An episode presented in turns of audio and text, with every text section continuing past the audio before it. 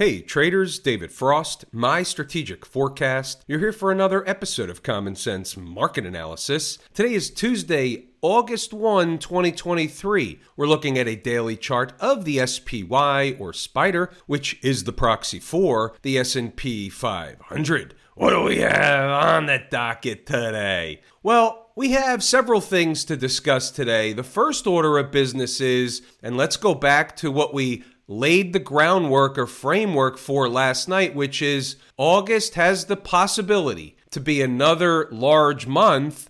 It can be a retracement of sorts of the recent up move. What are we using as a gauge for now? Well, we use the current high. The high was made last week. The high is 459.44. Start getting above, closing daily above and that concept is on hold up until the point in which we see a sign and or signal of a trend change. Last week's signal, if you will, this candle was somewhat of a signal of a trend change, but we have to keep in mind that the market is still in an uptrend. The trend is your friend until it's over. The trend is the dominant thing. Even if you have a trend change signal on a daily chart or an intraday chart, doesn't mean you just change the trend on the weekly chart. You could have a two or three day pullback and they go right back up. And that's what happened time and time again in an uptrend. At some point, however, the market will begin getting below certain places that open the door for lower prices, like the floodgates situation, the rubber band situation, the Irene situation. The rubber band situation is simple. If you just visualize this, you stretch a rubber band, you stretch it, you stretch it, you stretch it, one of two things has to happen. Either you stretch it too far and it breaks, that's if the market hits some downside numbers that it starts getting below and closing below, you're going to have a flood of sell orders hit the market. That's the rubber band breaking. Conversely, the rubber band either breaks or the flip side is it snaps back and you have a rip roaring rally back to the upside in a short squeeze type of situation. We know the upside. If they start pushing up and closing above last week's high, then certainly that's going to promote higher prices. We have 460, big fat round number just above the high. And then we have 462, which is a pivot we looked at last night. We looked at half a dozen or a dozen times over the last couple of weeks. You see it on the weekly chart and here it is. It's the next pivot in the sequence. The high is 462.07 to be precise. We go from pivot to pivot when we have nothing in between. This pivot high is 457.83. They're below that now. However, this is a weekly chart. Therefore, that's a weekly pivot, and it matters what happens by the end of the week. Just in case you don't realize, last week's close, and there are no accidents or coincidences. Let's so you can see the numbers.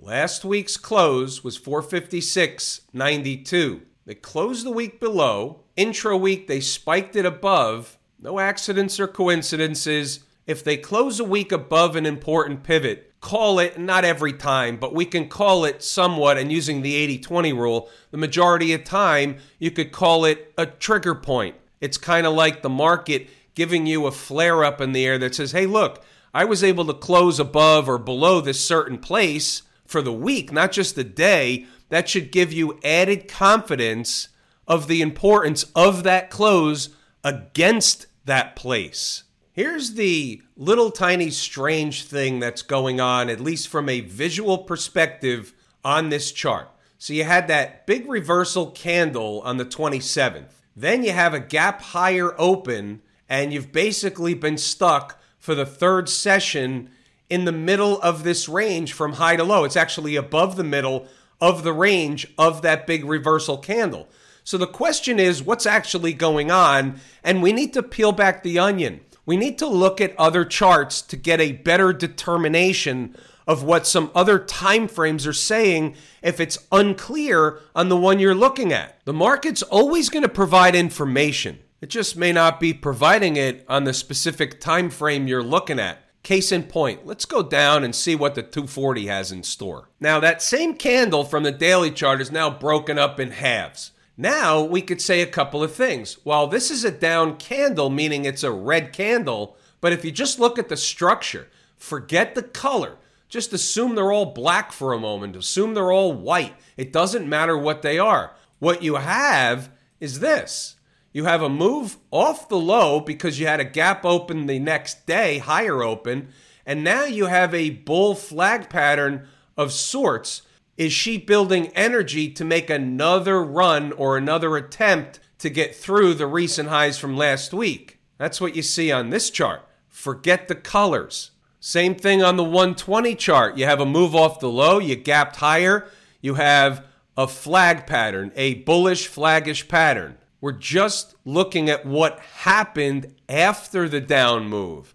Then you had an up move. If this was filled in, this would be green, and you would have already recaptured this candle, and this one, from a down candle perspective, is wiped off the table. What does that mean? Well, if, for example, you had a big down candle and then you started putting in one of these flaggish, wedgish kind of things, we would be talking about another move in the southern direction. However, since they closed back above immediately the high of this big down breakdown candle, guess what? It's off the table. It's not meaningful. It's in fact meaningless at this point. So, what you do have is you have a move up from the lows that was a pattern inside a pattern negating the former pattern, the previous pattern. So, guess what? That's a bullish pattern eating time off the clock above all the moving averages building energy for another move higher until further notice.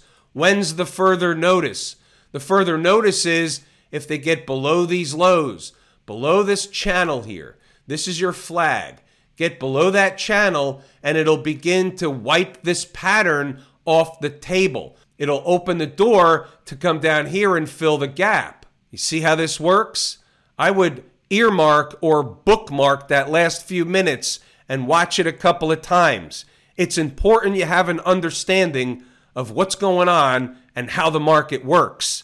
How do you like them apples? Anything different spotted on the hourly chart? Absolutely not. It's the same thing we just discussed on the 120. It makes for a tough look, a tough situation from a daily chart perspective.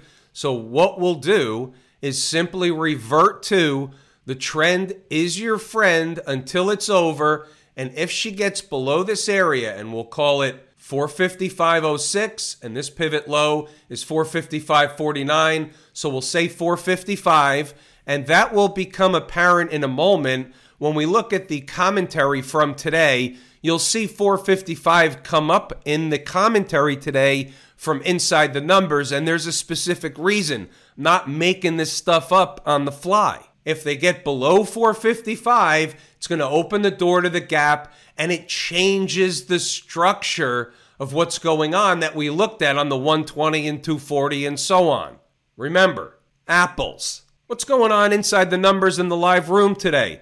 First order of business is Did anybody make money today? If the answer was yes, post it under the video. Let's hear about the successes that are piling up in the live room and inside the numbers. In summary, we had a Spider Long trade, we had a Tesla trade, we had an AMD trade. Those were opportunities that surfaced during the morning session. Then we had stocks on the move, which we'll get to in a few moments. A nice bucket full of opportunities and trades today for members all over the place. Let me ask you this. If you're not, and I repeat, not with an underline, an inside the number member or a live room member, I'm curious of something. How's your day going? If you're trading the markets intraday, if you're day trading, scalp trading, how's your day going? I'm curious to know. Early thoughts. Turnaround Tuesday. Pause the video, read the notes, go back to the chart to double check the work. The bull case was if she was going to get back to 457.70 or higher. We talked about what happened at the end of the day yesterday on Monday, but here's where the rubber meets the road. The flip side Staying below 457.70 opens the door for a little zone between 455.85 and 455.45. Not exactly next door or close by to 457.70, but that was my zone today for a buy opportunity, for a bounce back in the other direction. You'll see later in the notes, the safety net down there was 455. Now you know why. You just looked at it. Since we think better in pictures, right of the vertical is today's activity. As you can see, the market opened up, went up, gave the impression she was going to go fill the gap left open yesterday, flipped around, went right down into the support zone, found support in the zone they were supposed to. 455.85 in the line you can't really see is 455.45. They came up a few pennies short. It's a small zone. Here it is. You had the bounce back in the other direction. Traders got paid accordingly. Numbers at zero dark 30. You show up with a plan of action. You exercise patience, waiting for the market to do the thing you want in order to take the trade you want. That gives you a comfort level getting into a trade. You start a trade in an uncomfortable position, and guess what? You're looking to get out. You're looking to get out of the uncomfortable situation, not just in trading, but anything we do. And what that does is it promotes bad decision making while you're in a trade if you're uncomfortable. You have to be comfortable, therefore, you have to exercise patience because you have to wait for the market to do the thing that's going to give you the highest probability of success. That's what we do in the room each and every day. We wait for the market to give us the thing that makes the most sense, that has the least amount of risk with the highest amount of probability from an intraday scalp with potential situation. Put that in your pipe and smoke it. Now, is this a home run whopper trade? No, not exactly. It's 455.85. Up to the high was 456.65. So we're going to call it what it is. The math says it's 8 S&P handles. That's fine. Our scalp with potential is 5 to 7 S&P handles. It did exactly what it was supposed to do. Sometimes you get the rocket ride, sometimes they come right back down. Either way, you pile up the base hits Base hits put you in the Hall of Fame. That's what we're doing here. Remember, pause the video, read the notes, go back to the chart, and double check the work. It was a pretty narrow range, all things considered, when the market slowed down and the participation waned. We got our pound of flesh or several pounds in the morning when you combine stocks on the move, opportunities that came up after the fact, and the spider trade. We did just fine. You pack it in, you go about your business. The market is like a store. It's open all day, but you don't have to shop there all day. It's not necessarily. You get in, you get out. You go home, you go on to the next thing. You don't need to shop there all day long. You'll end up spending money you don't need to spend. You'll end up making bad decisions, making up trades that don't exist when you sit there and stare at it all day long when there's no participation. So the thieves in the morning did the thing down in that zone. That's what I'm saying here at 909. So I want to see what happens. So guess what? We saw what happens. I saw what type of market it was. And still at 936, back down there is an opportunity for a spike the low and rip it back up from the zone beginning at 455.85. 936. Pause the video, read the notes, go back to the chart to double check the work. The exits are in there, the resistance is in there, everything you need is in there. You take exits at the profit targets, you pile up the base hits, and you go about your business. If you're interested in trading during the trading day, day trade, scalp trades, utilizing inside the numbers, then you'll read the notes and go back to the chart to double check the work. What about stocks on the move? Only had three on the board this morning TAP, Rambus, and Uber. Uber flipped around right before or during the morning session before the opening bell and so it was originally a short trade. It flipped around, never came close to the place. So it's off the board. It was a no trade. The other two, it says jump target, but we're going to take a look at those charts because not everything is as it seems. Rambus getting its buzz cut at the opening bell, opened below the first number, which takes this off the table, doesn't exist. They spiked the third number. So if you just think about it as an average, your average is down here at 51 and change. They spiked it pretty good. However, ripped it right back up in the other direction. And what you'll find is the high in this candle, for example, 55, 76. That's some rip roar and rally. We had pretty good participation in the room. We had members get paid handsomely in the room on Rambus. About TAP.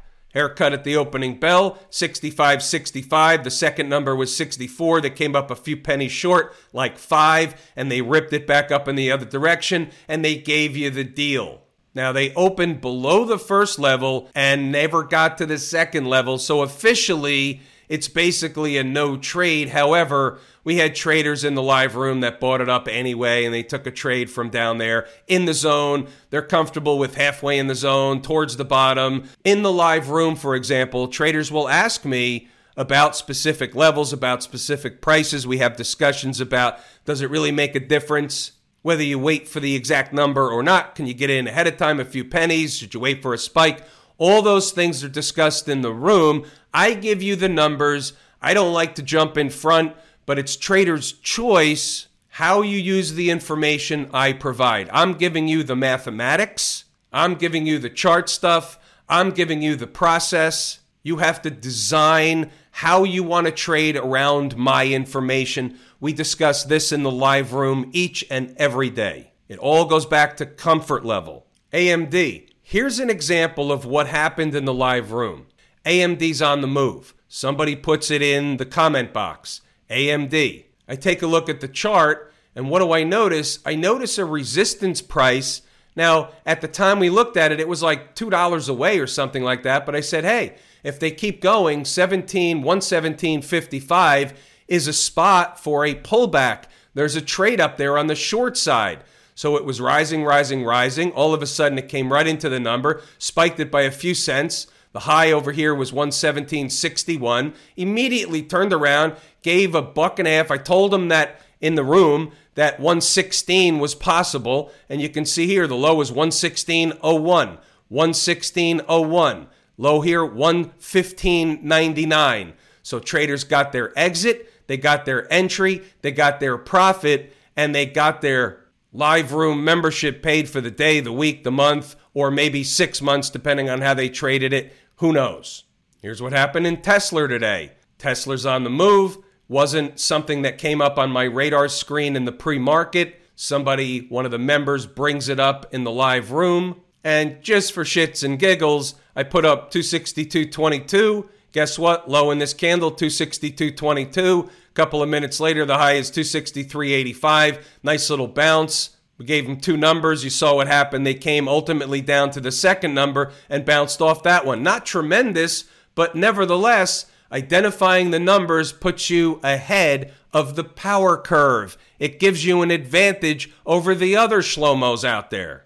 Not that you're the Shlomo, but the other people are the Shlomos. What's going on over in Camp IWM? How about one of those what's it called in trading parlance terms? Flush and recovery. Still closed down on the day, but when you look at this, there was a buying frenzy going on in the IWM from the morning low right around 11 o'clock, give or take. The trend is your friend until it's not. There's really no new information in Camp IWM as it relates to yesterday's close.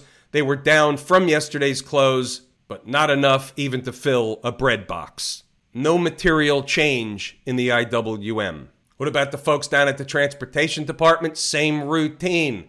Flush and recovery. What did they do? Well, from a technical perspective, the way I look at it, first thing that jumped out at the chart at me is I look at where they went low today and I look over to the left and I see, well, here's the last breakup candle low in the sequence. They almost got there, didn't quite get there, but we could certainly calling that a test of the low of a breakup candle get below the low, close below the low, intraday below the low. It opens door for the gap, 20 period moving average, and so on. No material change in the transports. Down half a percent after a rally slash run like this, you can't make a federal case at a half a percent. What about the Q people? Above all the moving averages, trend is your friend. Same routine as the spiders. Can look at it as building energy right in here from that move from that low last week in a bullish, flaggish kind of formation. It's the same conversation, it's the same general chart setup or pattern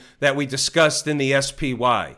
No change. The financial space, flat on the day. Above all the moving averages, that's fine. They're eating time off the clock, giving the 20 period moving average a chance to creep up to price. However, we do know, and nothing's changed here either, we do know where they are from a bigger picture perspective, the weekly chart, right? We take yesterday's or last week's high, we draw a line over, and we say, well, it's pretty obvious what they did. They're in the process of or have already done run a test of the high of a big time weekly chart breakdown candle, and they're finding overhead resistance up in that zone. But if they don't get rejected and they start eating time off the clock, right? Not really coming down, but just going sideways, hovering right around this 100 period moving average, they're going to be doing what? You got it. They're going to be building energy to make another push higher. No change. Smash mouth up a little bit on the day, hovering around the highs, eating time off the clock, building energy to get through those highs. Unless something material happens on the flip side, meaning the downside, that's what they're doing. There's nothing you can see on this or any other chart that would suggest they're going to pull the rug out. They can pull the rug out. The rugs do get pulled out, but it doesn't mean you could see it all the time coming in advance. Nothing tells you anything bearish in the semiconductor space on the SMH chart. If I told you how much I appreciate each and every one of you, without you, these videos are not possible. That is true and accurate information. We're pulling the ripcord here today. I'm David Frost, my strategic forecast. Thanks again for tuning in to another episode of Common Sense Market Analysis.